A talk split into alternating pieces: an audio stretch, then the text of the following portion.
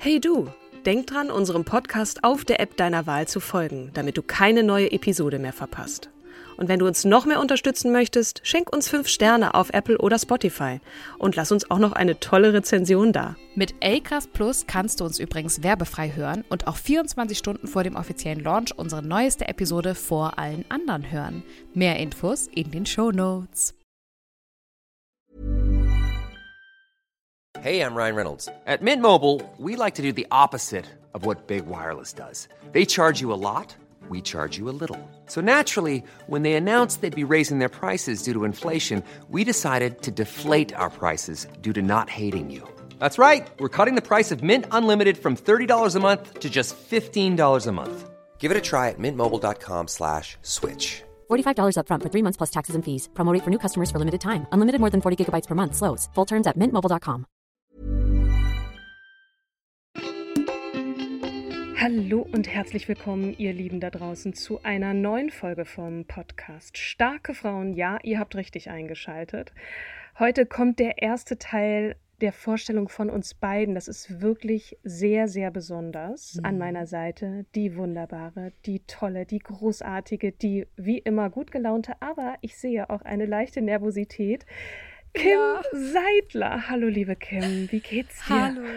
Hallo, liebe Katrin, du großherzige, tollste, schönste Katrin ah, Jakob. Es geht runter wie Öl, wie immer. Aber wir versuchen so ein bisschen über ner die Nervosität äh, oh, ja. zu kommen. Ne? Wie geht's dir, mhm. Kim?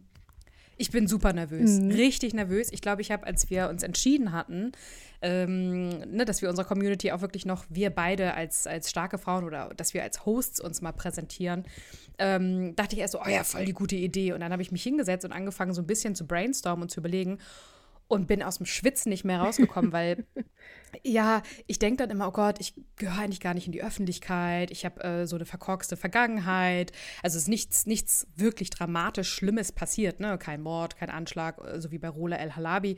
Ähm, aber trotzdem auch doch ein paar, paar Issues, die ich auch ähm, lange bearbeiten musste. Und das dann doch in die Öffentlichkeit zu stellen, mhm. in einem Podcast, ist echt eine andere Hausnummer. Mhm. Also ich habe etwas Angst, aber ich habe auch festgestellt, dass Angst in meinem Leben schon immer ein wichtiger Motor war, um mich weiterzuentwickeln. So, ich stelle mich jetzt hier mit meiner Angst.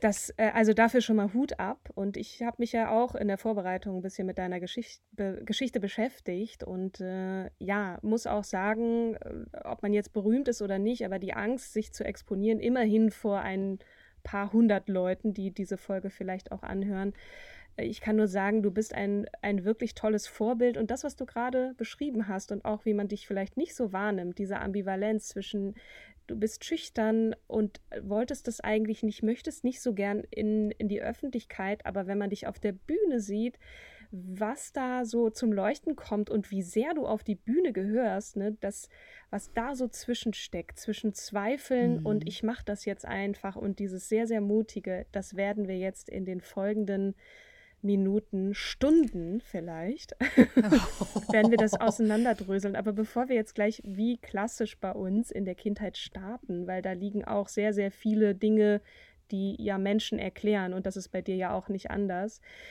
Ähm, mm die, eine, eine Vorab-Aufwärmfrage, äh, nämlich, äh, was würdest du sagen? Bist du eine Feministin und wenn ja, seit wann? Und wann wurde dir das klar?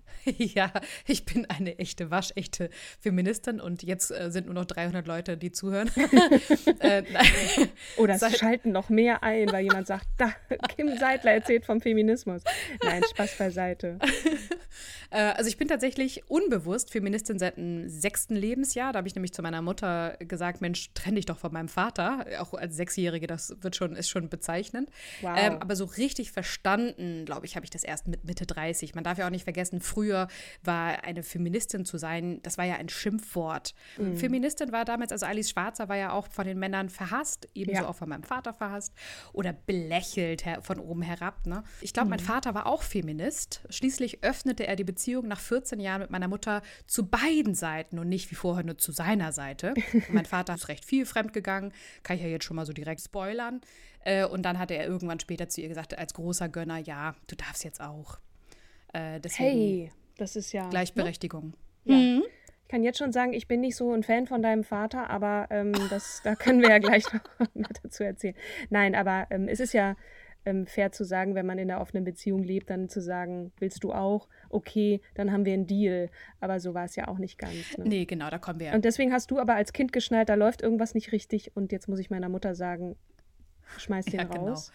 Genau. Ähm, Mhm. Genau, aber auch nochmal, ich habe viele, viele Jahre lang auch äh, Männer nachgeplappert, ja. Ich habe auch über Emanzen geredet, ich habe auch über diesen komischen Feminismus. Nein, ich bin keine Feministin, so wie Angela Merkel ja auch noch vor ein paar Jahren gesagt hat, nein, um Gottes Willen, also Feministin bin ich nicht, bis sie sich damit beschäftigt hat.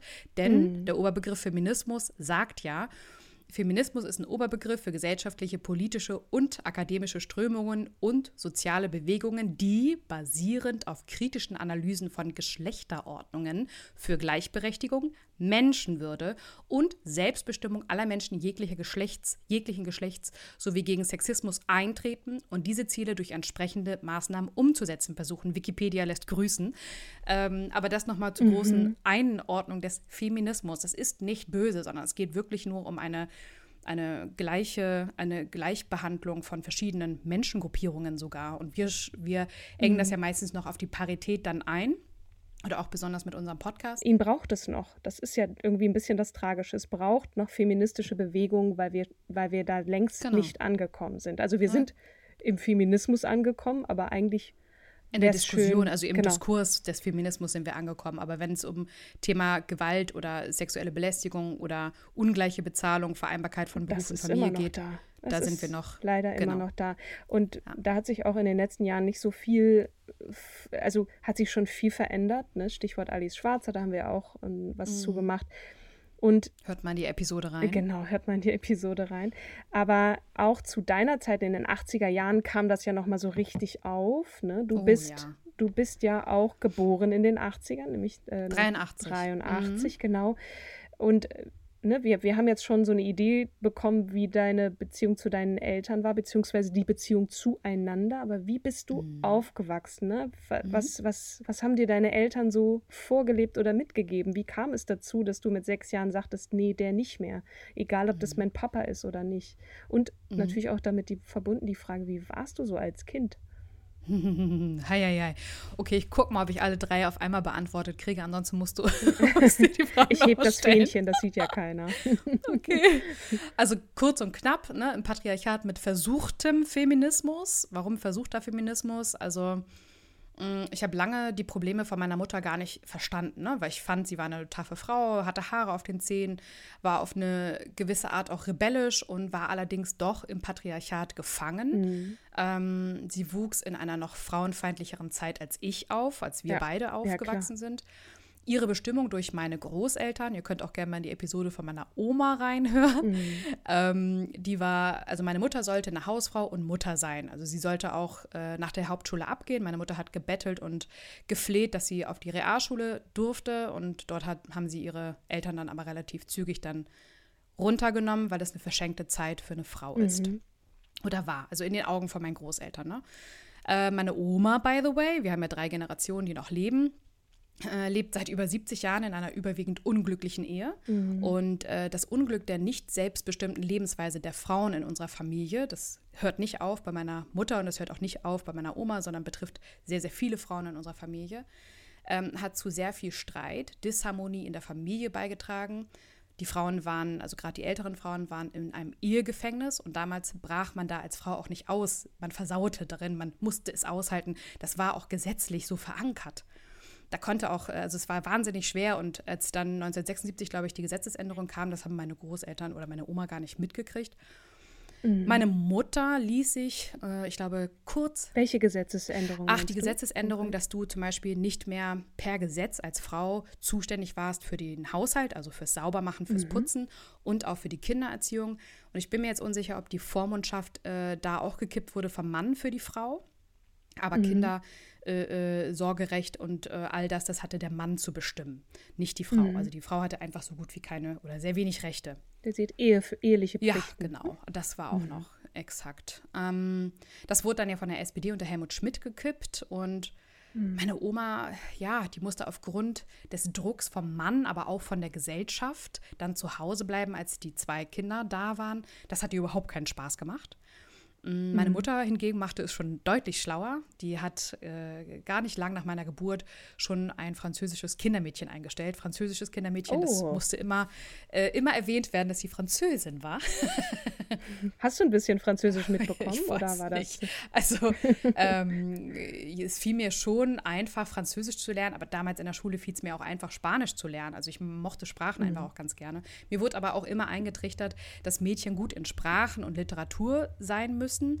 Da hingegen mhm. aber nicht in Mathe, in Chemie und nicht in Physik. Das war meine Prägung okay, von zu Hause. Das, obwohl, Ah, deine Mutter hat das auch so empfunden oder? Ja, äh, tatsächlich. Also es, klingt noch so ein bisschen ambivalent. Sie ist ja anders erzogen worden und, und wollte dir aber eigentlich auch was mitgeben, ne? Auch so ja. diese Sprüche, die du mal erwähnt hast, mach dich nicht abhängig von einem Mann, lernen einen genau, vernünftigen genau. Beruf und ja. so. Also das, das hat ähm, sie mir als, als ab, äh, ich glaube, als ich sechs Jahre alt war, schon immer eingebläut. Mach dich bloß nicht abhängig mhm. von einem Mann, weil sie immer abhängig war von meinem mhm. Vater und auch noch schlimmer abhängig wurde. Da kommen wir aber später dazu. Und ähm, also das, das hat sie gut gemacht. Also ich bin jetzt sozusagen, es gab auch Zeiten, also meine Mama war auch ambivalent manchmal. Manchmal sagte sie, mach dich bloß nicht abhängig. Dann irgendwann, als ich so Mitte 20, Ende 20 war, fragte sie auch immer, ja, wo ist denn jetzt der Mann? Äh, und du müsstest doch jetzt mhm. mal heiraten und an Familiengründung denken. Dann später wieder so, oh, krieg bloß keine Kinder. Ähm, also hat ja auch jeder Mensch hat Phasen im Leben, ne? Das, das kann ja, sich total. ja auch Ups. durch Mhm. Äh, durch Gespräche und, und ähm, Diskussionen kriegt man ja auch meistens einen anderen Horizont und dadurch verändert man ja auch seine Sichtweise. Mensch, nicht Mann. Total. Und sag mal, also so ein Kindermädchen klingt schon, als wärt ihr in so einem richtig, als wärst du in einem guten, gut betuchten Haushalt groß geworden. Gab es Geld bei euch? Wart ihr, wart ihr reich? ja, exakt. Also als meine, äh, meine Eltern lernten sich kennen, da war mein, Stell, mein Vater stellvertretender Bankdirektor. Ähm, das wurde er aber auch nur unter der Bedingung, dass er selber eine Frau und äh, im Idealfall zwei Kinder, also dieses Familienklischee vorzuzeigen hat, weil er als stellvertretender Bankdirektor ein Vorbild zu sein hatte. Das war damals mhm. in den 80ern Phase oder 70er, 80er. Er hatte eine Familie, eine junge Familie. Er hatte zwei Söhne, zwei und drei, glaube ich, damals. Eine sehr junge Frau, die aus, aus dem Hause raus wollte. Und das war laut meines Vaters ein Agreement. Ich weiß nicht so recht. Ähm, also vor deiner Mutter. Vor meiner Mutter. Hatte er so ein Agreement mit einer jüngeren Frau. Ja.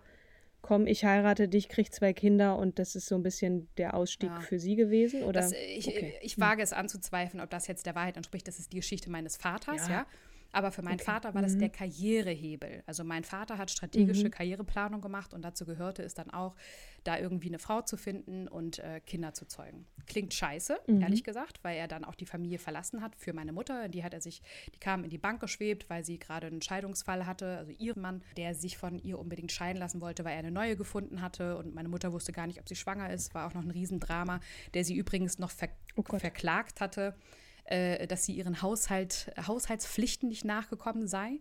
Äh, aber es ging vor Gericht nicht mehr durch, weil das Gesetz ja gekippt worden war, zu ihr Glück.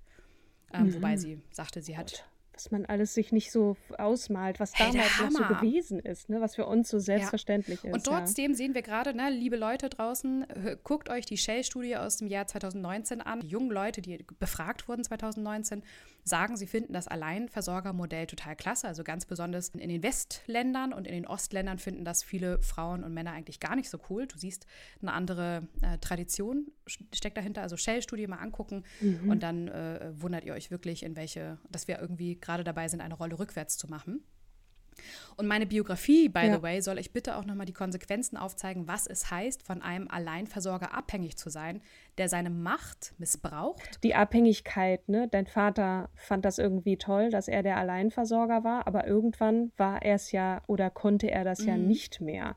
Magst du mal erzählen, was passiert ist, als Genau. Was dann genau passierte, als er meinte, er ist unantastbar und genau. schafft das alles. Also man, man muss sich ein bisschen nochmal, ähm, warum habe ich mit sechs Jahren eigentlich meiner Mutter gesagt, sie soll sich trennen? Also die haben sich wahnsinnig viel gestritten, sie hat sehr, sehr viel geweint.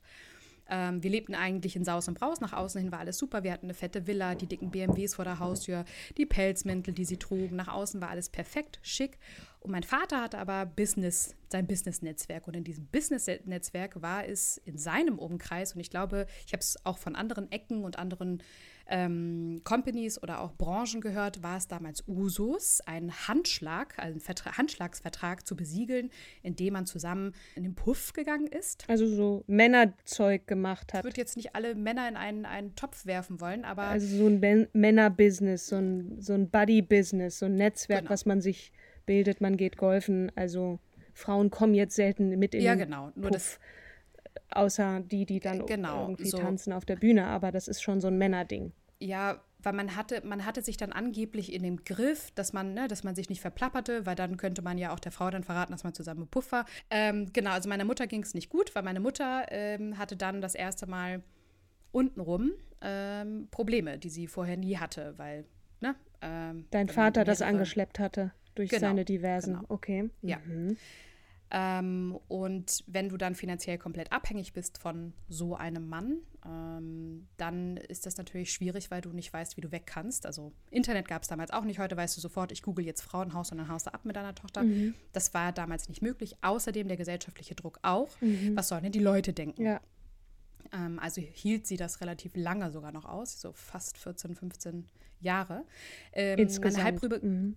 Ja, mhm. genau. Meine Halbbrüder kamen hin und wieder auch zu Besuch. Die mochten mich gar nicht. Die haben mich auch immer gemobbt, weil sie halt mir auch die Schuld an der Trennung natürlich gaben. Kinder sind, Grausam. können das nicht so richtig. Mhm. Genau. Mhm.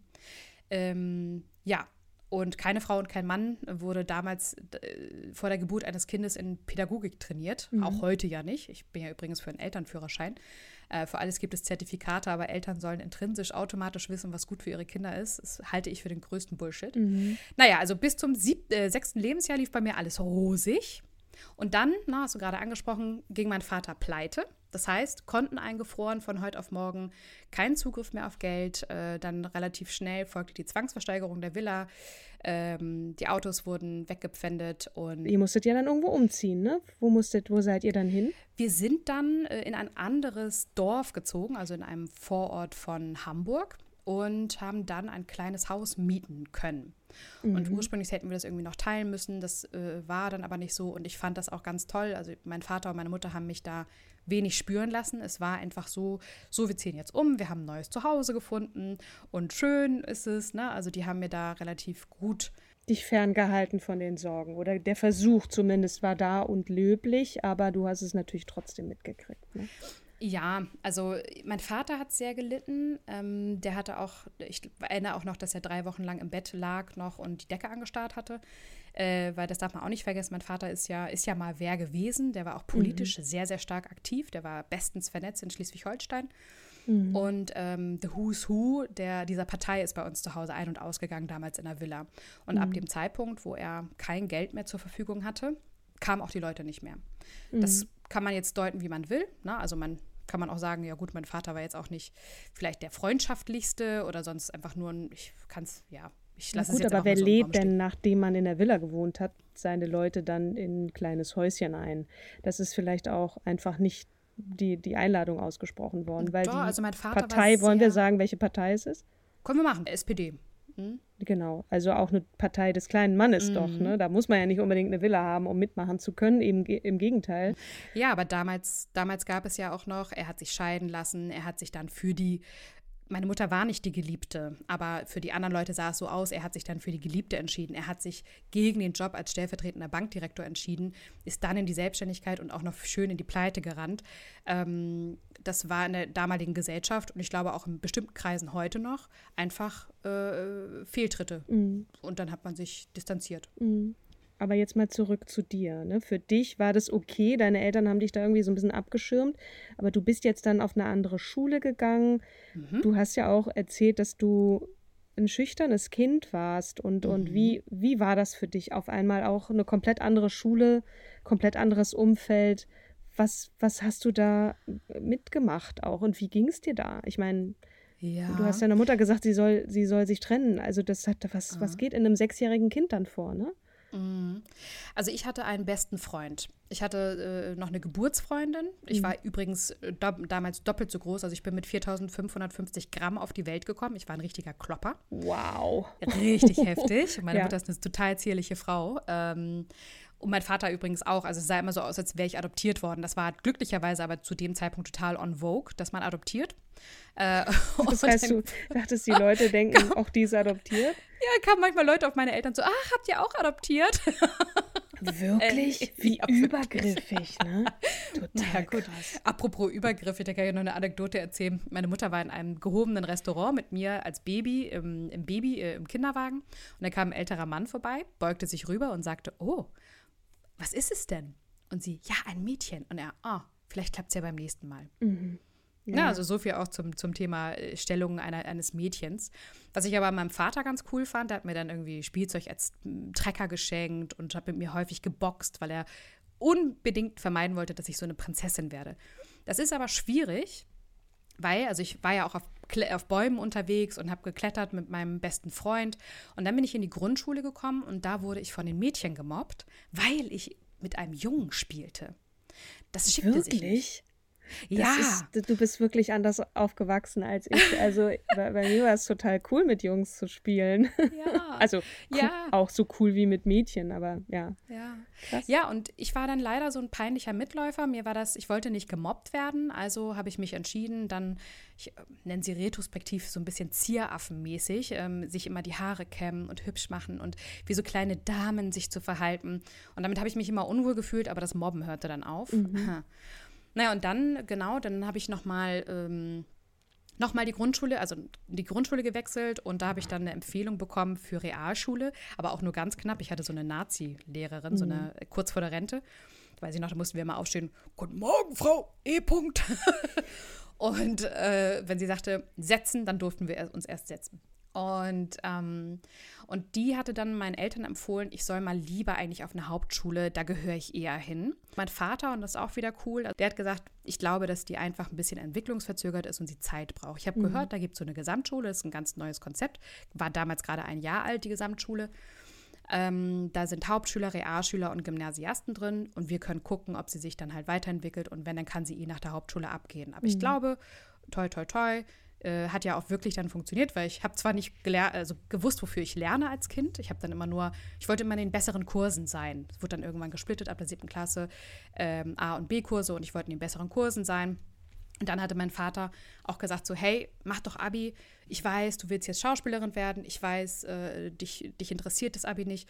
Aber danke mir, wenn du irgendwann 30 bist und dann sagst, du willst doch mal, doch noch mal studieren. Mhm. Aha, danke Papa hier. Sehr gut. Ich war halt ein schüchternes Kind und ähm, in der fünften und sechsten Klasse wurde ich nochmal richtig heftig gemobbt. Also neue Würfelungen der Klassenkonstellation. Mhm. Ähm, und ich war ein ganz tolles Mobbing-Opfer, weil ich halt schüchtern war und meinen Mund nicht aufkriegte und auch immer weggerannt bin. Ich hatte einen richtig tollen Fluchtinstinkt.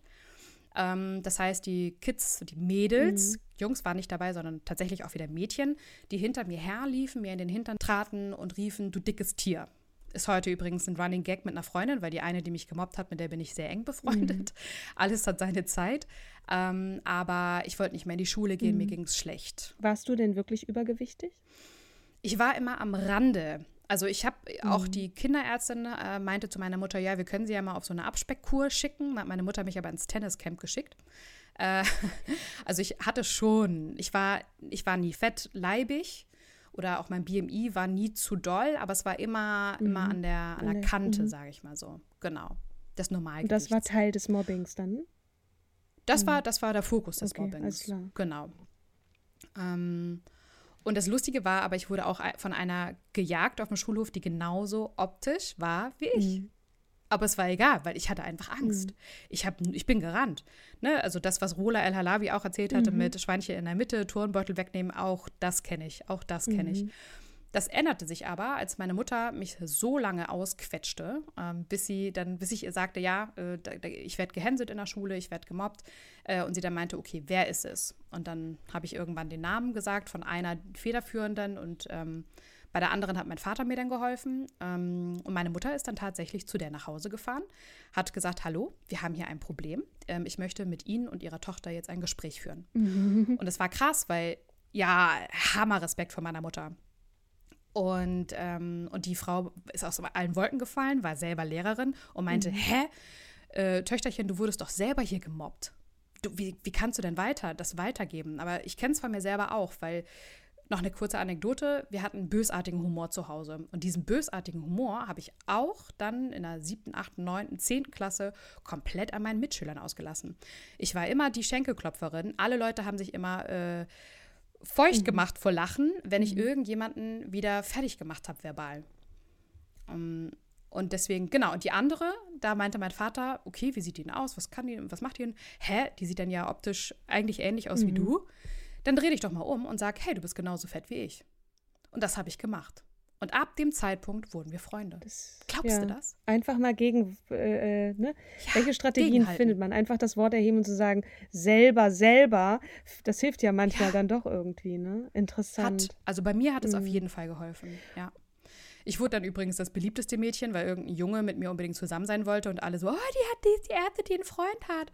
Also, naja. Ja, Kinder sind Kinder wirklich halt. manchmal grausam. Ne? Und man, man lernt ja auch dann dadurch, sich zu behaupten. Und obwohl du schüchtern warst, sich da dann so rauszuziehen. Und bei euch zu Hause war eine Menge los. Ne? Also da muss man schon echte ja. Stärke haben dieser soziale Abstieg, ne, der dich ja in ein komplett anderes soziales Umfeld gebra gebracht hat, dieses, dieses Mobbing in der Schule und dann kam es ja auch noch mhm. zu diesem, ja, fast Rosenkrieg, der, der Rosenkriegartigen Trennung. Oh, ja. Deiner oh, Eltern, ja. ne? Wie, wie bist du da? Oh, ja. Bist du da zwischen die Mühlen geraten oder wie, wie war das für dich? Mhm. Also, das war, das war seelisch alles andere als schön für mich. Ähm, klar, also ne, wir haben sehr, sehr viele Scheidungen in Deutschland. Ähm, meine Eltern waren nie verheiratet, aber sie haben sich getrennt und sie haben sich ganz, ganz unschön getrennt. Also es war auch eine toxische Beziehung, habe ich ja mhm. eingangs schon erzählt, ähm, mit, mit dem Fremdgehen meines Vaters. Dann hatte er noch dann, als wir pleite gegangen sind, einen Kredit auf den Namen meiner Mutter aufgenommen. Das hat sie noch mehr in die finanzielle Abhängigkeit von ihm gebracht. Aber wieso? Das geht doch gar nicht, weil sie waren doch nicht verheiratet. Wie konnte er das denn machen, durchziehen? Sie war ja frei sozusagen von jeglichen Krediten oder, oder Negativ- oder Schufa oder was auch immer ähm, und hat dann auf ihren Namen mit in der Absprache mit ihr natürlich, na, ne, in der Not, Verstehe. Das wird heutzutage immer noch ganz viel gemacht. Die Ehefrauen, äh, das Geschäft geht pleite und dann wird ein neues Geschäft auf den Namen der Frau oder Tochter oder, ne, oder äh, aufgemacht. Mhm. Und ähm, ja, sie hat es dann in der Not natürlich zugelassen. Mhm. Was heißt natürlich, aber sie hat es zugelassen. Die äh, Beziehung ging zu Ende, weil meine Mutter einen, einen Mann gefunden hat. Also ne, die beiden Seiten mhm. waren geöffnet und meine Mutter ist eine treue Person eine monogam liebende Person und hat dann einen Mann gefunden, der ihr geholfen hat, aus dieser toxischen Beziehung rauszukommen. Mein Vater meinte dazu übrigens, wie dumm meine Mutter sei, dass sie nicht zwischen Liebe und Sex unterscheiden kann. Da kannst du auch sehen, wessen Geisteskind mein Vater war. Ähm, mhm. Er betitelt mich auch. Lebt er noch? Ja, ich glaube schon. Aber wir haben äh, seit, mhm. ich glaube, zwölf Jahren inzwischen keinen Kontakt mehr. Gehört, ist auch Teil deiner Geschichte, ne? Und auch ist es Teil meiner Beziehungen Geschichte? mit Männern und so. Genau, mhm. genau. Also mein Vater war auch teilweise unangenehm. Also ich erinnere auch noch so eine Szene, ähm, da ist er mit mir an der Hand, mit meiner Mutter an der Hand, sind wir flanieren gegangen, das haben wir geliebt, am Jungfernstieg oder äh, in irgendwelchen Städten. Und immer wenn eine schöne Frau vorbeikam, blieb er stehen, drehte sich um und pfiff. So, mhm. dann hat er gesagt, ja, wieso? Die Frau äh, muss doch auch eine Anerkennung bekommen dafür, dass sie so trainiert und äh, figurbetonte Kleidung trägt. Mhm. Damit bin ich aufgewachsen. Mhm. krass, krass, ja. krass. Also ja, ganz komplett anders als ich, aber das erzähle ich dann in meiner genau. Folge. Ähm, du genau, hast dann. Mhm. ja, es hat nicht nur äh, Narben auf meiner Seele hinterlassen, sondern auch Narben auf der Seele von meiner Mutter. Deswegen mhm. haben wir auch die nächsten Jahre sehr große Schwierigkeiten gehabt miteinander. Ich war auch eher fokussiert auf meinen Vater. Ähm, ich habe leider dadurch, und jetzt kommt eine Triggerwarnung, also bitte spul zwei Minuten vor, wenn du nichts zum Thema Bulimie, also Essstörung, hören kannst. Ähm, ich habe schon mit zwölf angefangen, eine Essstörung zu entwickeln. Mhm. Erstens durch das Mobbing in der Schule. Zweitens, das äh, Schönheitsideal war damals Heroin schick, also Kate Moss, also alles, was so mhm. eher sehr, sehr skinny war. Ähm, dann die ständigen Streitereien, nicht nur in meinem, bei Mama und Papa, sondern auch äh, in, zu Weihnachten war immer ganz besonders buchstäblich alles zum Kotzen. Mhm. Genau, das war irgendwie so zwei, dreimal am Tag ähm, und das war mein Ventil. Und dann habe ich aber zwei gute Freundinnen gehabt, die mhm. äh, und eine Kinderpsychologin. Also da bin ich meiner Mama auch wieder ganz, ganz doll dankbar, dass die mich echt zum Kinderpsychologen geschliffen hat. So wichtig. Ja. Ja, das war ein, ein, ein cooler Move, wenn ich Richtig. das in dem Zusammenhang so formulieren Richtig. darf. Ne? Mhm. Ähm, mhm. Und zwei Freundinnen, die, die auch das erste Mal zu mir gesagt haben, sprich mit uns, das ist okay, mhm. wir verurteilen dich nicht, wir ähm, lassen, also wir, wir akzeptieren dich und wir lieben dich so, wie du bist. Und das war mhm. wirklich mein Halt. Und dann später, ich glaube mit 16,5, 17, hatte ich dann ähm, ja einen richtigen Freund und äh, der war herzallerliebst und hat mir dann Fahrrad zusammengebaut, weil der auch so süß war und meinte, du kannst doch Fahrrad fahren, du musst doch gar nicht kotzen. Oh so, okay. Oh Aber er sollte recht haben. Er sollte recht haben. Also ich bin dann immer, wenn ich mhm. gestresst war und wütend war, aufs Fahrrad gestiegen und zwei Stunden mit dem Fahrrad gefahren. Das ist keine Sportsucht mhm. gewesen, sondern tatsächlich ein super, super, super gutes Ventil, was mich entstresst hat. Hey, man kommt ja auch noch von A nach B. Ja. Das ist ja auch der Vorteil von Fahrradfahren als genau. Sportart. Ja. ja, aber noch mal ganz kurz zu deinen Freundinnen, die dich da auch so aufgenommen haben. Ich glaube, die waren auch dann noch mal in dieser Phase, wo ja wirklich, du hast ja auch nicht Geschwister gehabt, ne, in der Zeit. Ich hatte ja zumindest mhm. dann irgendwie dann zumindest bei der zweiten Scheidung meiner Mutter jemanden an meiner Seite, um den ich mich auch ein bisschen kümmern konnte. Ich war nicht allein, ne? mhm. ne? Und dann wirklich Freunde zu haben, die, die sagen, hey, komm zu uns ja. jederzeit, du kannst mit uns essen, ja. warme Mahlzeit und so. so. Ja. Also das fand ich, als, als du mir im Vorwege davon berichtet hast, das waren ja so drei Freundinnen, ne, mhm. die, genau. die da die Tür geöffnet haben für dich, um, um dich auch aufzufangen, familiär. Das das ist wirklich auch vielleicht ein, ein Stück weit deine Rettung gewesen, ne? auch durch diese schwere Zeit und diese zu kommen. Und zwei davon, also die dritte hatte dann auch selber Schwierigkeiten mit ihrem Elternhaus irgendwann. Die zwei Freundinnen, wo ich wirklich sehr, sehr viel zu Hause war bei denen und auch dann diskutieren gelernt habe und auch verstanden habe, hey, Kinder sind nicht nur automatisch dumm, nur weil sie jung sind. Ne? Das, das war ja viel auch bei mir eher so der Fall. Mhm. Ähm, und ach, ich habe das geliebt. Der Papa war auch immer so cool. Dann hat er immer, aha, ja, okay, das ist ein interessanter Ansatz. Mhm. Und plötzlich hat irgendjemand gepupst und er so, ah ja, ist hier jemand gerade auf den Frosch getreten oder was? und so cool und trocken. Also sehr, sehr, da habe ich äh, auch nochmal Familie. Ja in einer positiven Art kennengelernt. Mhm. Genau, ja. Und in der Schule, in der Oberstufe übrigens, also nachdem mein Vater mich überredet hat, doch in die Oberstufe ja. zu gehen, habe ich mich, nochmal als Schulsprecherin aufstellen lassen, weil ich gerne den Machtmissbrauch von Lehrern aufklären wollte und äh, vor, dagegen vorgehen wollte. Und da ähm, habe ich dann gesagt, okay, also wenn ihr mich wählt, also wir waren, glaube ich, drei oder vier Leute, also ich mit ein paar Freunden dann, mache ich so, also wenn ihr, wenn ihr mich wählt, dann kriegt ihr einen cooler Automat. ich habe alle, alle Wahlstimmen gekriegt. Geil. Und hast du dein, dein Versprechen wahrmachen können?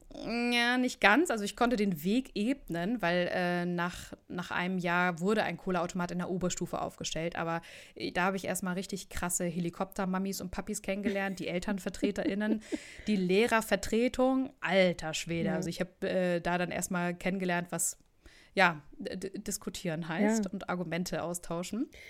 Eine ähm, Sache, Cola war ja böse. Hm? Eine Sache, die, die mir noch auch in unserem Vorgespräch aufgefallen ist, ne, du, du hattest gesagt, durch diesen sozialen Abstieg ne, und in, in eine mhm. komplett andere Situation dich hineinzubegeben, da hast du auch gelernt, ne, zu beobachten und auch Leute zu verstehen, andere Lebensumstände und hat, meinst du, das hat auch dazu beigetragen, dass, dass du dann so wirklich kommunikativ wurdest oder und, und auch den Mund aufgemacht hast, weil du verstanden hast, ich muss da und da mit denen diese Sprache sprechen und mit denen muss ich diese Sprache sprechen, dass du, dass du das da auch so gelernt hast, mit Leuten zu kommunizieren, weil ich dich als extrem kommunikative mhm. Person äh, äh ja erfahren und, und erlebt habe auch und dich auch so kennengelernt mhm. habe.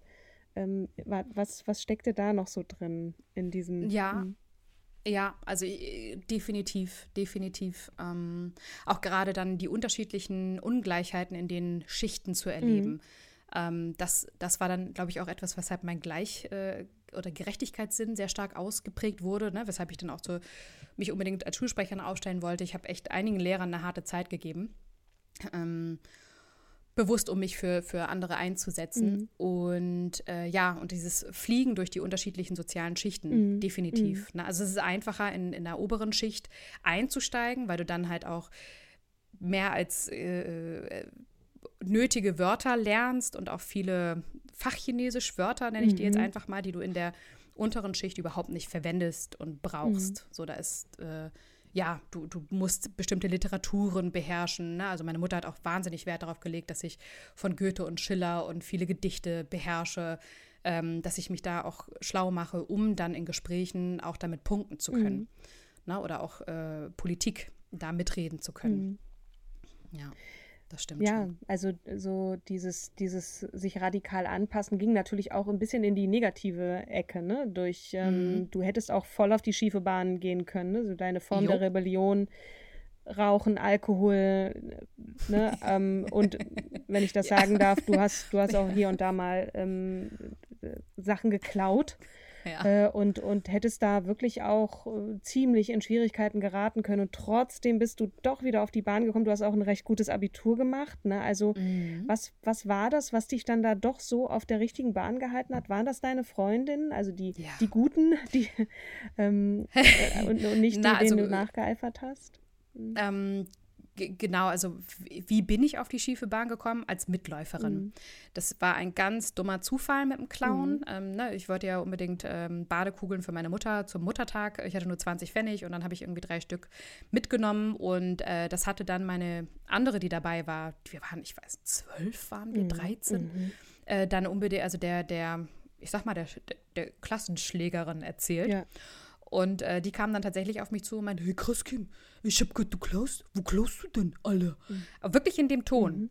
Und äh, ich war halt äh, schüchtern und eher so, äh, ich hatte richtig Angst vor der. Mhm, ja, klar. Und dann meinte ich, ja, also äh, da und da. Sie so, ey, cool, lass mal morgen zusammen losgehen. Ich sag mal den anderen Bescheid. Und dann hatte ich plötzlich die Truppe an der Backe mhm. und äh, war da dann drin. Da habe ich dann auch Rauchen gelernt, beziehungsweise glücklicherweise im Winter äh, konnte man nicht sehen, dass ich gepafft habe. Und äh, da wollte ich dann auch so, hey, krass, du rauchst auf Lunge, du bist richtig cool, ey. Und ähm, ja, im Nachhinein lache ich, ne? Und damals war ich so, mhm. oh, okay, hoffentlich äh, geht alles gut hier. Aber ich habe da eine Anerkennung bekommen. Das war leider auch, also die Lehrerin hat sich dann stark gemacht, hat alle Eltern informiert, weil wir dann in der Schule damit geprahlt haben. Und später bin ich dann in eine Jungsklicke reingerutscht durch, äh, durch, durch einen Bekannten wo dann auch glücklicherweise dann mein Partner dann war. Und da waren wir, glaube ich, von Dienstag bis Sonntag halt immer, immer trinken. Und dann hat meine Freundin mich damals beiseite genommen, mm, die dann meinte, du Kim, ich habe richtig, richtig Sorge um dich. Ich glaube, du bist eine Alkoholikerin. Mhm. Kannst du auch ohne. Und diese, dieses gespiegelt zu bekommen, das tat weh. Mhm. Na, das war auch bei der Bulimie. Ich habe mich damals übergeben von meinem Partner und der hat geweint. Mhm. Dieses gespiegelt zu bekommen, mhm. das hat mich immer äh, berührt. Also da habe ich dann angefangen, drüber nachzudenken und angefangen auch darüber, ähm, das zu ändern. Aber auch die Kinderpsychologin war mhm. so, so toll.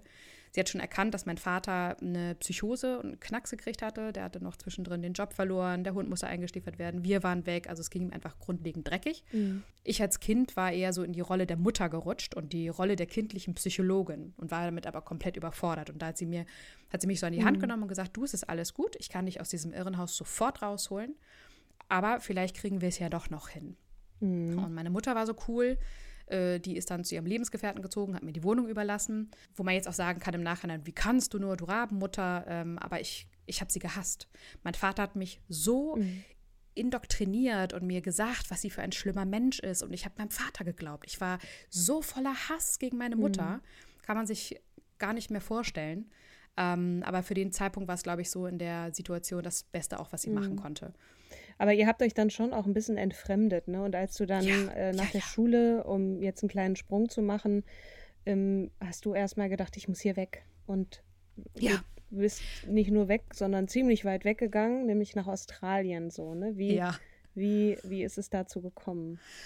Oh, also ich habe äh, gekellnert während meiner Schulzeit und habe mir das mhm. Geld wirklich von, vom Mund abgespart. Ich wollte unbedingt weg. Ich wollte weg von von Menschen, die Macht über mich haben, einfach mich entziehen und mich selber finden, mich selber entfalten dürfen. Das war mhm. wirklich die beste Entscheidung meines Lebens. Mhm. Ähm, ich habe viele Entscheidungen selber lernen dürfen. Ich durfte auch Scheißjobs machen. Ich habe es aber mit voller Leidenschaft gemacht, weil ich dachte, ey, cool, ich entscheide mich dafür. Mhm. Ich äh, ähm, stehe jetzt aber auch dazu und ich ziehe das jetzt durch. Mhm. Es gab natürlich auch eine Situation, die war auch nochmal lebensverändernd, nämlich ähm, in the middle of nowhere durch die Windschutzscheibe bei 80 Stundenkilometer zu fliegen.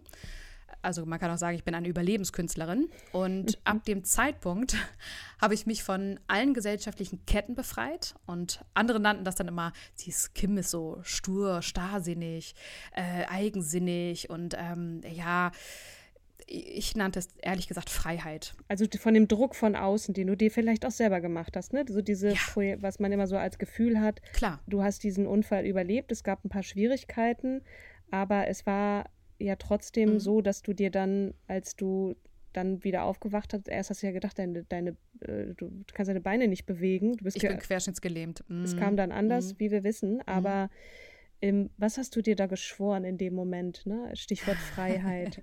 Ja, ich war schon vorher wieder von meinen Eltern gepolt auf, ich soll was Vernünftiges machen. Mhm. Ich hatte kurz gesagt, ja, ich wollte immer Schauspielerin werden. Äh, und meine Mutter sagte, nein, mach doch was Vernünftiges, wo du Geld verdienst. Dann studier doch Theaterwissenschaften, Germanistik und Geschichte. Mhm. Das war so die Ansage meiner Eltern. Ich hätte auch, wären die weiterhin vermögend gewesen, nie das Geld für eine Schauspielausbildung bekommen. Das muss man auch nochmal dazu mhm. sagen. Ähm, aber als ich da so lag, und das ist wirklich so, du hast diesen Film und am Ende des Tunnels kommt da ein Licht und dann hatte ich so die Prophezeiung oder den Aha-Moment, dass ich gesagt habe, okay, wenn ich diese Scheiße hier gesund überlebe, wenn meine Beine wieder funktionieren, wenn mein Körper wieder funktioniert, dann werde ich Schauspielerin. Mhm. So, drei Monate später bin ich losgetobt, bin dann nach Perth gefahren, äh, mit einem LKW-Fahrer, der übrigens seinen Job abgöttisch geliebt hat. Und ähm, hab dann. Das gibt's auch. Ja, ja. Der, der war vorher Studierter und hat alles weggeschmissen und gesagt, nee, für mich ist das schön, im LKW äh, Güter hin und her zu transportieren, die Sonnen, den Sonnenaufgang und Untergang zu sehen und einfach für mich hm. zu sein. Jeder findet sein Element, hoffnungsvoll. Ja, jeder mhm. soll ja das hm. machen, was ihn glücklich macht. Und das war auch viele, viele Jahre mein Mantra. Ähm, mach mhm. das, was dich glücklich macht. Hat mein Vater übrigens später auch mal ganz häufig zu mir gesagt und ich dachte so, oh, endlich, der teilt meine, meine Gesinnung. Irgendwann habe ich verstanden, ach nee, er sagt das nur um, als Floskel, um dann wieder auf sich zu lenken, aber äh, auch mhm. gut. Ja, und dann habe ich in Australien tatsächlich an der, an, für Theater Arts einen Studiengang vorgesprochen. Da habe ich mich, also das war auch so, in dem Moment hat sich ein Schalter umgelegt, auch nochmal, was diese Schüchternheit angeht. Ich habe es manchmal immer noch. Also, ja, das legt man ja auch nicht gänzlich ab. Ne? Nein, mhm. nein. Also es gibt immer Momente, wo ich denke, ich mache den Mund jetzt nicht auf, ich traue mich nicht. Und äh, ne, wie eingangs auch gesagt, ich habe dann Angst. Ich habe jetzt auch gerade glühend rote Wangen, mhm. äh, wenn, wenn ich jetzt gerade so erzähle. Den Studiengang, also ich wurde angenommen. Einziges Problem ist, als Ausländer musst du 4500 ähm, Australian Dollar, also Bucks, zahlen. Und dann meinte noch mein damaliger Kumpel, der war 70 Jahre alt, also pff, ich finde eh keine Frau mehr, dann heiraten wir halt, dann kannst du hier kostenlos bleiben. Habe ich mich aber nicht getraut. Bin ich zurück nach Deutschland, wollte erstmal, äh, ein Jahr musst du es hier studieren, damit du es aus Deutschland finanziert bekommst, in Australien zu studieren, über den Deutschen Akademischen Austauschdienst. Deutschen Akademischen mhm. Austauschdienst, genau, DAAD. Äh, und dann bin ich an die Stage School, weil, ganz platt gesagt, die nimmt im ersten Jahr jeden auf. Ins zweite Jahr wollte ich gar nicht. Und dann bin ich aber doch geblieben. Nach einem Jahr Stage School, ich habe gemerkt, ich liebe das Singen, ich liebe auch das Tanzen. Ich hatte da allerdings Schwierigkeiten mit meinem einen Bein, weshalb ich dann auch sagte, okay, Tanzen ist dann vielleicht doch nicht so ganz was für mich. Äh, und bin dann gewechselt zur Schauspielausbildung. Mhm. Ich habe gut geschauspielert, ich habe alle zum Lachen gebracht, aber mein mhm. Problem war, ich konnte es nicht fühlen. Und deswegen bin ich auch zur Schauspielschule gewechselt und habe dann das Fühlen gelernt, weil du in der Schauspielschule, du beschäftigst dich mit dir, mit deinem inneren Wesen, wie bist du, was macht dich aus, du beschäftigst dich mit anderen, du lernst zu improvisieren, du lernst ähm, ja, Körpersprache komplett zu beherrschen. Also eigentlich ist es wie so eine psychologische Arbeit auch drei Jahre lang an dir selbst gewesen. Und äh, aber du hast dann trotzdem festgestellt, das ist es nicht. Ne? Also du, dieses nicht fühlen, das kann man lernen, aber dann trotzdem nicht fühlen. Man kann so tun, als ob man es fühlt. Ne? Das finde genau. ich. Und, und, und auch selber, ich, ich ja. hatte ja auch mal darüber nachgedacht, Schauspielerin zu werden und habe aber selber auch Angst davor gehabt, nicht abgrenzen zu können zwischen meinem, meinen Gefühlen und dass es dann aber trotzdem nicht so aussieht, als, als würde ich, als würde ich es fühlen, sondern spielen. Und einen guten Schauspieler, dem nimmst du mhm. ja ab, dass er es fühlt in dem Moment. Ne? Und du hast aber selber genau, ja. auch nicht gedacht, ich fühl's. Und ja? Doch, doch, doch. Doch, doch. Also ich habe einen ganz tollen Prof, Professor Heinz Lück, liebe Grüße gehen raus, wenn Sie noch leben, äh, gehabt. Der kam von der Hochschule für, äh, für Schauspiel hier in, in Hamburg. Mhm. Und der hat sich, also der hat mich malträtiert. Ich habe irgendwann geheult und gesagt, ich fühle es aber nicht. Und er so, ja, das ist ein Anfang. Und ich so, was soll der Scheiß denn?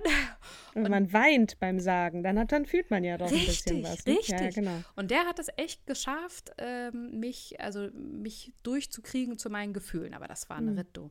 Mhm. Und dann gibt es natürlich auch noch die andere Schauspielart, dass du von außen startest und irgendwann das nach innen kommt. Aber ich hatte mhm. da ja mhm. eine Blockade, also war das für mich nicht die richtige Art. Ich habe auch fünf Jahre auf der Bühne gestanden. Ich habe es geliebt. Ich habe Komödie gespielt. Ich habe aber was du, glaube ich, ansprechen willst, ist dieses, ich habe Elektra gespielt, ich habe auch 448 äh, Sarah Kane Psychose gespielt und das war eine Rolle, die hat mich voll an meine Kindheit erinnert und ich kam mhm. da nicht raus. Ich mhm. kriegte mhm. den Abstand nicht. Ich habe das 24 Stunden 24/7 gespürt und das war richtig gefährlich, mhm. weil die manisch-depressiv war und sich eigentlich das Leben nehmen wollte. Mhm. Und da ist es. Äh, genau. Die, die Rolle, genau. von der man sich nicht lösen kann. Richtig, ne? Und die richtig, hat dich dann. Das hat mir so Angst mhm. gemacht. Und dann habe ich geschworen, okay, ich mache nur Komödie. Ich mache nur Comedy. Mir scheißegal. Und dann habe ich fünf Jahre Komödie gemacht und dann habe ich tagsüber immer als Regieassistentin gearbeitet, also immer schon sehr, sehr viel gearbeitet, früher als Kind gekellnert.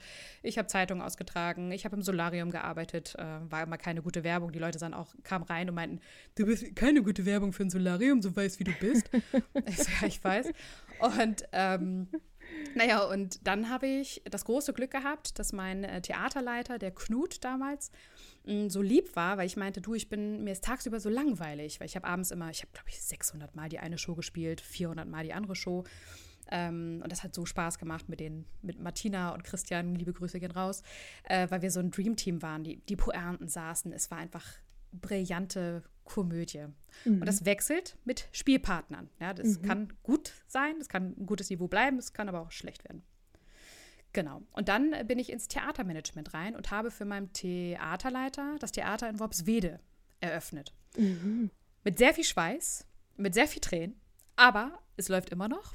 Und ich war danach richtig angefixt. Also ich habe vom Managen, vom Management. Ja, Projektmanagement, Strategie, ne? weil er meinte so, ja, scheiße, ich habe hier die alte Molkerei in Worpswede gekauft, aber die Galeristen können im Winter die Miete nicht zahlen. Was mhm. mache ich jetzt? Und dann meinte ich so, ja, dann bau doch ein Theater rein. Die Leute gehen doch im Winter immer ins Theater. Und er so, geile Idee, Kim, mhm. das machst du von Wanddurchbruch über Programmplanung, über wie geht die Gastronomie, alles gemanagt, alles organisiert und das hat mir so viel Spaß gemacht, dass ich das mhm. lernen wollte. Dann habe ich berufsbegleitend BWL und Wirtschaftspsychologie studiert, habe dann aber auch, weil das Team komplett sich wechselte, ich habe dann nochmal Loriot gespielt, aber ich habe die Schauspielerei plötzlich mhm. nicht mehr gefühlt, die mhm. Leidenschaft war weg. Und dann habe ich gesagt, okay, hey, das waren verdammt geile fünf Jahre. Mhm. Hake es ab, neue Ziele, neue Challenge. Und dann ähm, habe ich den Beruf gewechselt, dann bin ich ins Headhunting. Das war erstmal das, wo ich sofort einen Job bekommen habe, weil die Leute meinten, äh, Schauspieler können ja am besten lügen und man musste ja Geschäftsführer und Vorstände besetzen und deren äh, Durchwahlen bekommen. Und äh, ja, und da habe ich dann auch gelernt, wie viel ein Vorstand verdient, wie viel ein Geschäftsführer verdient, dass das auch nur Menschen sind, die mit Wasser kochen. Und ich habe gelernt, dass für diese Jobs nie Frauen vorgeschlagen werden durften. Deswegen Grüße gehen raus an die Bundesregierung, die die Frauenquote installiert. Hat ein bisschen gedauert, hätte länger äh, gehen sollen, aber, ja. ähm, aber gut, äh, ja. ja. Dann habe ich mich selbstständig gemacht. Ich habe noch mal eine Webserienproduktionsfirma gegründet, habe aber keine Reichweite mit meiner Webserie kreiert. Ich wurde immerhin nominiert mit meinem Team. Ich sage immer ich, das ist totaler Quatsch. Ohne mein Team äh, wäre gar nichts möglich gewesen. Deutsche, beste deutsche Webserie, beste europäische Webserie. Wir haben jetzt nicht gewonnen, aber wir wurden immerhin nominiert. Hey! Wahnsinn. Grüße gehen raus an das gesamte Team. es kommen jetzt Stationen der Neuerfindung, bis wir dann äh, irgendwie versuchen müssen, diese Kurve zu kratzen. Ja. Ähm, aber äh, was, was waren so die nächsten Meilensteine? Ich meine, wir kommen ja mhm. noch zu, der, zu Studio 71, wo wir uns dann getroffen genau. haben. Aber bis dahin gab es ja noch ein, ein, eine wichtige Station, nämlich in Nürnberg. Stichwort Nürnberg. Genau, also ich habe dann noch mal ein MBA studiert. Also ich habe erstmal eine Ausbildung, dann einen Bachelor, dann äh, nochmal richtig mit 30 die Schulbank gedrückt mit dem MBA. Saß da mit zehn Jahre jüngeren Menschen, die mhm. ähm, ganz äh, genau. Und ich habe mich geärgert, weil ich wurde nur von einer einzigen Frau unterrichtet und bin ich damals zu meinem äh, Studiengangsleiter hin und meinte, das kann wohl nicht angehen. Und er meinte ja auch so klischeehaft, ja, es gibt halt keine Frauen, die unterrichten. mhm. Da habe ich gesagt, ich schicke Ihnen gleich meine Excel-Tabelle mit so vielen Frauen, weil ich parallel schon für WIFT gearbeitet habe, Women in Film and Television ähm, eine internationale Organisation, die Frauen vernetzt, die Frauen aufs Panel holt und habe darüber dann ehrenamtlich muss man sagen, ehrenamtlich. dazu genau. Liebe Grüße gehen raus an alle äh, Ex-WIFT-Kollegen und auch noch für die deutschen, für den deutschen Akademie, für die deutsche Akademie für Fernsehen. Da habe ich für, ähm, für Norddeutschland ähm, Panels organisiert Und darüber lernst du Leute kennen. Also du, das ist nicht so unangenehm, dass du mhm. blind Klinken putzen gehst, sondern du sagst halt, hey, ich organisiere gerade ein Panel, das sind zwei Monaten äh, zu dem und dem Thema. Das habe ich mir selber ausgedacht mit einem äh, Freund von mir, der Bühnenbildner war beim Film, Frank Goth. Dem habe ich dann äh, da die Panels organisiert und darüber hatte ich ein gutes und tiefes Verständnis, wie die einzelnen Gewerke funktionieren, wie Medien funktionieren und warum ich habe mich immer hingezogen gefühlt zu Medien. Und so bin ich mhm. dann zu Bertelsmann gekommen, über ein Recruiting-Event. Da hat mich äh, der Geschäftsführer gesehen und der CFO. Und die haben dann gesagt, Mensch, coole Performance. Äh, hast du nicht Lust, dich bei uns vorzustellen? Wir haben hier zwei Jobs und kannst ja dich auf einen davon bewerben. Und so mhm. bin ich nach Nürnberg gekommen. Ich dachte auch, oh, Bayern, da habe ich ja noch nie gearbeitet. Cool. Franken. Franken, Also es ja. gehört natürlich zu, zu Bayern, aber mal, Da habe ich ja auch richtig einen Rüffel Richtig gekriegt. im Frankenländle und so die Konsonantenschänder. genau. Ja, ja. Mhm. ja da lebt genau. meine Mutter jetzt. Grüße gehen raus an Mama. ja. Grüße auch an die ehemaligen ArbeitskollegInnen. Ähm, ich habe eine richtig tolle Zeit gehabt und da habe ich auch gelernt, dass äh, Männer und Frauen gleich behandelt werden können. Und ja, ich habe im Job, im Job, ja, ich habe so viele Zahlen von links nach rechts geschoben, mhm. dass ich auch ein, ein, äh, ja, ich liebe Daten, ich liebe Zahlen und das Kreative aus der Schauspielerei kommt da genauso mit rein, weil auch du musst Präsentation halten, du musst Präsentation aufbereiten, du musst auch überzeugen ähm, und du musst Lösungen finden und dafür benutzt du deine Kreativität und deswegen liebe ich Strategie. Ja, und dann bin ich äh, rüber zu Studio 71 nach Berlin, weil in Berlin habe ich auch noch nicht gelebt ja, gehabt. Das musste dann auch mal sein. Eine glückliche Fügung, denn da trafen wir aufeinander. Ich habe mich übrigens auf deinen Job beworben. Ich habe ihn nicht bekommen.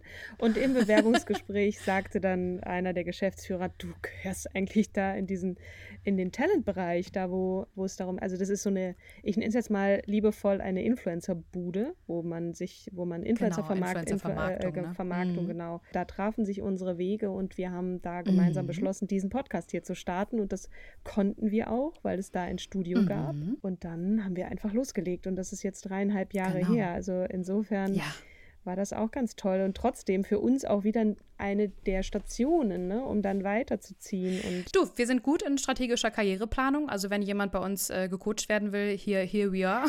Definitiv, weil ich, also ich komme gleich noch zu, zu so einem Fazit, was ich so rausziehe, ne, was, was dir diesen Weg auch, was dich da so stark gemacht hat. Und ich finde wirklich, du bist eine sehr, sehr starke Frau. Ähm, aber so bestimmte Dinge an jeder Station etwas zu lernen und sich da so reinzuwerfen. Ich glaube, das hilft auch, sich am Ende dann nochmal zu, äh, zu sagen, und wir sind ja längst nicht mehr in Zeiten, wo es heißt, oh, du hattest aber viele Stationen, das ist aber scheiße, sondern wow, mhm. du hattest aber mhm. viele Stationen, da hast du überall was gelernt, dass das mhm. kein Stigma ist, dass man viele Stationen hatte, sondern dass, dass man da zum, zum Generalisten oder Genera zur Generalistin wird um sich zu rüsten für diese Welt, die da draußen, die Arbeitswelt, die immer flexibler Rasant und fluider ist. und rasanter wird, dass ja, das eher ja. äh, einem zugute Positiv kommt. Und, gedeutet wird. Und das würde ich für dich auch sagen. Mhm. Ja, und wenn nicht, habe ich auch gelernt, dann ist es nicht, nicht das richtige Unternehmen für mich. Ja. Oder auch nicht im, im, im, Konzern jetzt die richtige Abteilung für mich. Ne? Mhm. Ne? Ja, dann total. Das, ja. Und ja, wir kommen bevor, zum Ende, Katrin. Wir kommen, wir kommen zum Ende. Aber bevor ich dich jetzt noch frage, was du unserer Community mitgeben ja. möchtest, ja. Äh, vielleicht noch so ein kleines Fazit. Das ist jetzt schwierig. Kim Seidler in, in einem, zwei oder auch drei Sätzen. Ne? Aber ich was ich so sehe, Kindheit prägt, ne? aber mhm. ganz krass ist das alleine klarkommen müssen. Und das haben viele Kinder, deren Eltern sich trennen und wenn sie dann alleine sind oder irgendwie erstmal alleine klarkommen müssen, dass die auch ein Stück weit ein Rüstzeug mit hatten und, und, und ne, was, womit man geboren ist. Ich glaube, viel. Ja von dem, was in dir steckt, ist irgendwie in dir drin, dass du diese Resilienz hast und dich da mhm. irgendwie auch mit Hilfe anderer, aber du musst die Hand ja auch nehmen können, die dir gereicht wird, ne? Mhm. Dass du das irgendwie hattest in dir. Dann dieses Gefühl, ich muss es alleine schaffen, weil irgendwie scheint sich gerade niemand so richtig äh, um mich zu kümmern, auch wenn deine Eltern nun da waren und sich gekümmert haben, aber dieses emotionale Gefühl, die sind gerade mit sich beschäftigt und ich muss mhm. da jetzt irgendwie raus, dass du dass du das gelernt hast. Ich, ich schaffe das allein und das hast du auch in vielen Situationen Ähm, natürlich braucht man dann eine reichende Hand, die sagt, komm mal zu uns nach Hause. Hier kriegst du was Warmes Ja. zu essen und Ja. wir diskutieren mal ein bisschen über, wer hat jetzt eigentlich hier gepupst am Tisch. ähm, und und äh, die, jemanden zu haben, der, der dich auch mal zum Lachen bringt und die Arme öffnet und sagt, Genau. so, hier bist du okay. Ähm, dann der soziale Abstieg, dieses Kommunizieren können, auch mit wem auch immer, der mir völlig fremd ist, ne, da zu, zur Netzwerkerin Kim Seidler zu werden, ähm, das nehme ich so mit und natürlich auch diese, diese, ich nenne es jetzt mal etwas sehr, äh, vielleicht auch übertrieben, aber so war es ja auch, Nahtoderfahrung, durch diese Scheibe zu fliegen und zu sagen, ich schwöre mir, wenn ich jetzt hier heile rauskomme, dann mache ich das, was ich will. Und wenn es mir nicht mehr gefällt, dann ziehe ich weiter. Verdammt nochmal, das Leben ist zu kurz, es kann auch morgen vorbei sein Richtig. das, das ist so in aller Kürze. Ich meine, eine Stunde über eine Person zu reden, ist schwierig. Aber das, das nehme ich jetzt nochmal mit. Genau, und dann aber auch wieder den Bogen zu kriegen, zu sagen, okay, weil ich dann auch eine wirklich lange Phase hatte, wo ich mein Geld äh, zum Fenster rausgeschmissen habe, weil ich dachte, so, ja, morgen kann ich ja tot sein. Und dann wieder die Kurve zu kriegen und zu sagen, okay, pff, bist jetzt ja doch 30 geworden, jetzt werde ich demnächst 40. Ähm, so was macht dann eigentlich meine Altersvorsorge? Das spielt ja auch bei Frauen auch nochmal mit rein, ne? Wichtiges Thema. Mhm. Genau. Und aber auch immer wieder, und das kann ich auch als Tipp mit, mit für euch da draußen mitgeben, sich immer wieder auf den Prüfstand stellen und immer mal wieder auch äh, zu merken, was macht gerade mein Umfeld, wie prägt es mich? Ja, gibt es positive Prägungen? Lachen wir eigentlich genug? Ich habe mich viel mit Robert Beetz, Louise L. Hay, auch eine schöne Episode, die wir über sie gemacht haben, relativ am Anfang dieses Podcasts. Dale Carnegie, The Secret, also mit sehr, sehr vielen ähm, psychologischen Ansätzen beschäftigt. Und das mache ich tatsächlich, keine Ahnung, alle Jahre wieder. Und manchmal merke ich auch, wenn ich in so einen Grumpy Cat-Modus komme, zücke ich mein Buch, das nennt sich das Sechs-Minuten-Buch, und dann schreibe ich morgens drei Minuten, abends drei Minuten, was war toll, wofür bin ich dankbar. Also das, äh, das kann ich, also ja, arbeitet an eurem Selbstwertgefühl, kann ich auch äh, mitgeben. Das ist wichtig, weil ohne, ohne das seid ihr viel aufgeschmissen und gebt euch meistens in fremde Hände. Es ist total wichtig, an deinen Träumen zu arbeiten. Sie geben euch Hoffnung und Motivation, die brauchen wir, um immer weitermachen zu können.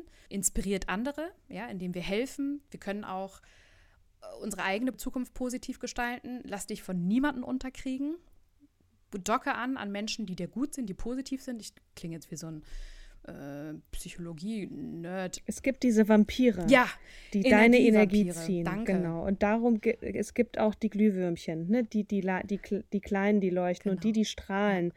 Es müssen nicht überstrahlen sein, aber es gibt diese Glühwürmchen und die, die ähm, kleine Kleinigkeiten. dir ähm, tun. und an, sich an die anzudocken, Genau. die zu sehen, das ist, das ist schon sehr, sehr wichtig. Ne? Dann noch als Next Step Appell an den Sisterhood. Ja, rede über den Sisterhood mit anderen und erzähl ihnen, was, was er dir bedeutet, der Sisterhood. Verbreite die Botschaft in sozialen Medien. Helfe anderen Frauen, sich zu verbinden und zu stärken. Sei ein Vorbild für andere Frauen und zeige ihnen, was möglich ist.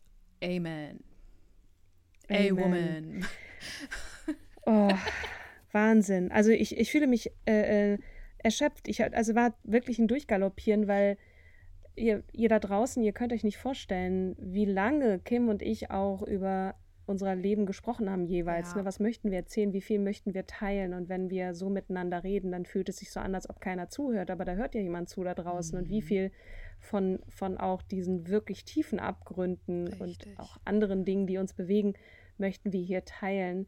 Und wir haben uns jetzt auf das Wesentliche versucht zu beschränken und auch hoffnungsfroh äh, ein bisschen lachen können und euch etwas mitgeben können mit dieser, mit Teil 1 unserer Striptease-Folge. Mhm. Ich möchte Danke sagen, Kim, weil du äh, wirklich auch für mich ein Vorbild bist in diesem, so, ach nö, gefällt mir nicht mehr. Ähm, okay, wenn es jetzt immer eine Flucht ist, ne, das gefällt mir nicht mehr und ich möchte hier weg, dann wird es auch schwierig. Aber wenn man genau weiß, ich möchte hier nicht mehr sein, aber ich möchte gerne da drüben hin, weil da ist es viel, viel geiler, ähm, äh, dann nicht gleich diesen Reflex zu haben, ich packe meine Sachen und hau ab, ne, ähm, sondern mal kurz zu überlegen, Immer über die Konsequenzen nachdenken und Genau, dir dessen ja. bewusst sein und auch die Konsequenzen dann tragen, wenn es nicht so gut läuft. Mhm. Ne, also ich, ich nehme ja an, da drüben ist es tausendmal geiler. Die Annahme kann sich bestätigen, sie kann sich aber auch nicht bestätigen. Wir haben es ja auch Mhm. Ja. schon erlebt, ne, dass wir irgendwie in einen Job reingegangen sind und oh, mega geil. Und irgendwann dachte man, hm, haha, naja, ist auch nicht alles Gold, was glänzt. das war wohl nix. Okay, aufstehen, Dreck abputzen und dann sich was anderes überlegen. Ne? Genau. Ne? Vielleicht einmal diese Schleife zu drehen, wenn man einen guten Mentor oder eine Mentorin hat, mhm. immer super, weil die waschen einem den Kopf und die sagen auch mal, es wird alles gut. Ja. Das kriegst du hin. Genau. Folgendes machst du jetzt. Das hilft dann auch. Ja. Und ich glaube, wir haben beide so, so, äh, so solche Personen in unserem Leben, genau. die wirklich wichtig sind. Ja.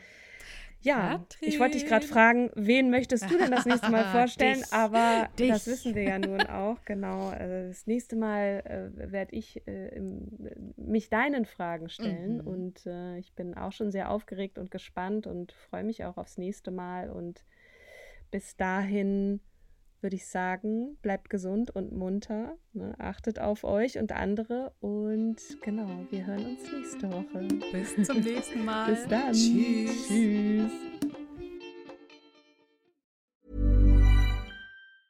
Mom deserves the best, and there's no better place to shop for Mother's Day than Whole Foods Market. They're your destination for unbeatable savings, from premium gifts to show-stopping flowers and irresistible desserts. Start by saving 33% with Prime on all body care and candles. Then get a 15-stem bunch of tulips for just $9.99 each with Prime. Round out Mom's menu with festive rosé, irresistible berry chantilly cake, and more special treats. Come celebrate Mother's Day at Whole Foods Market.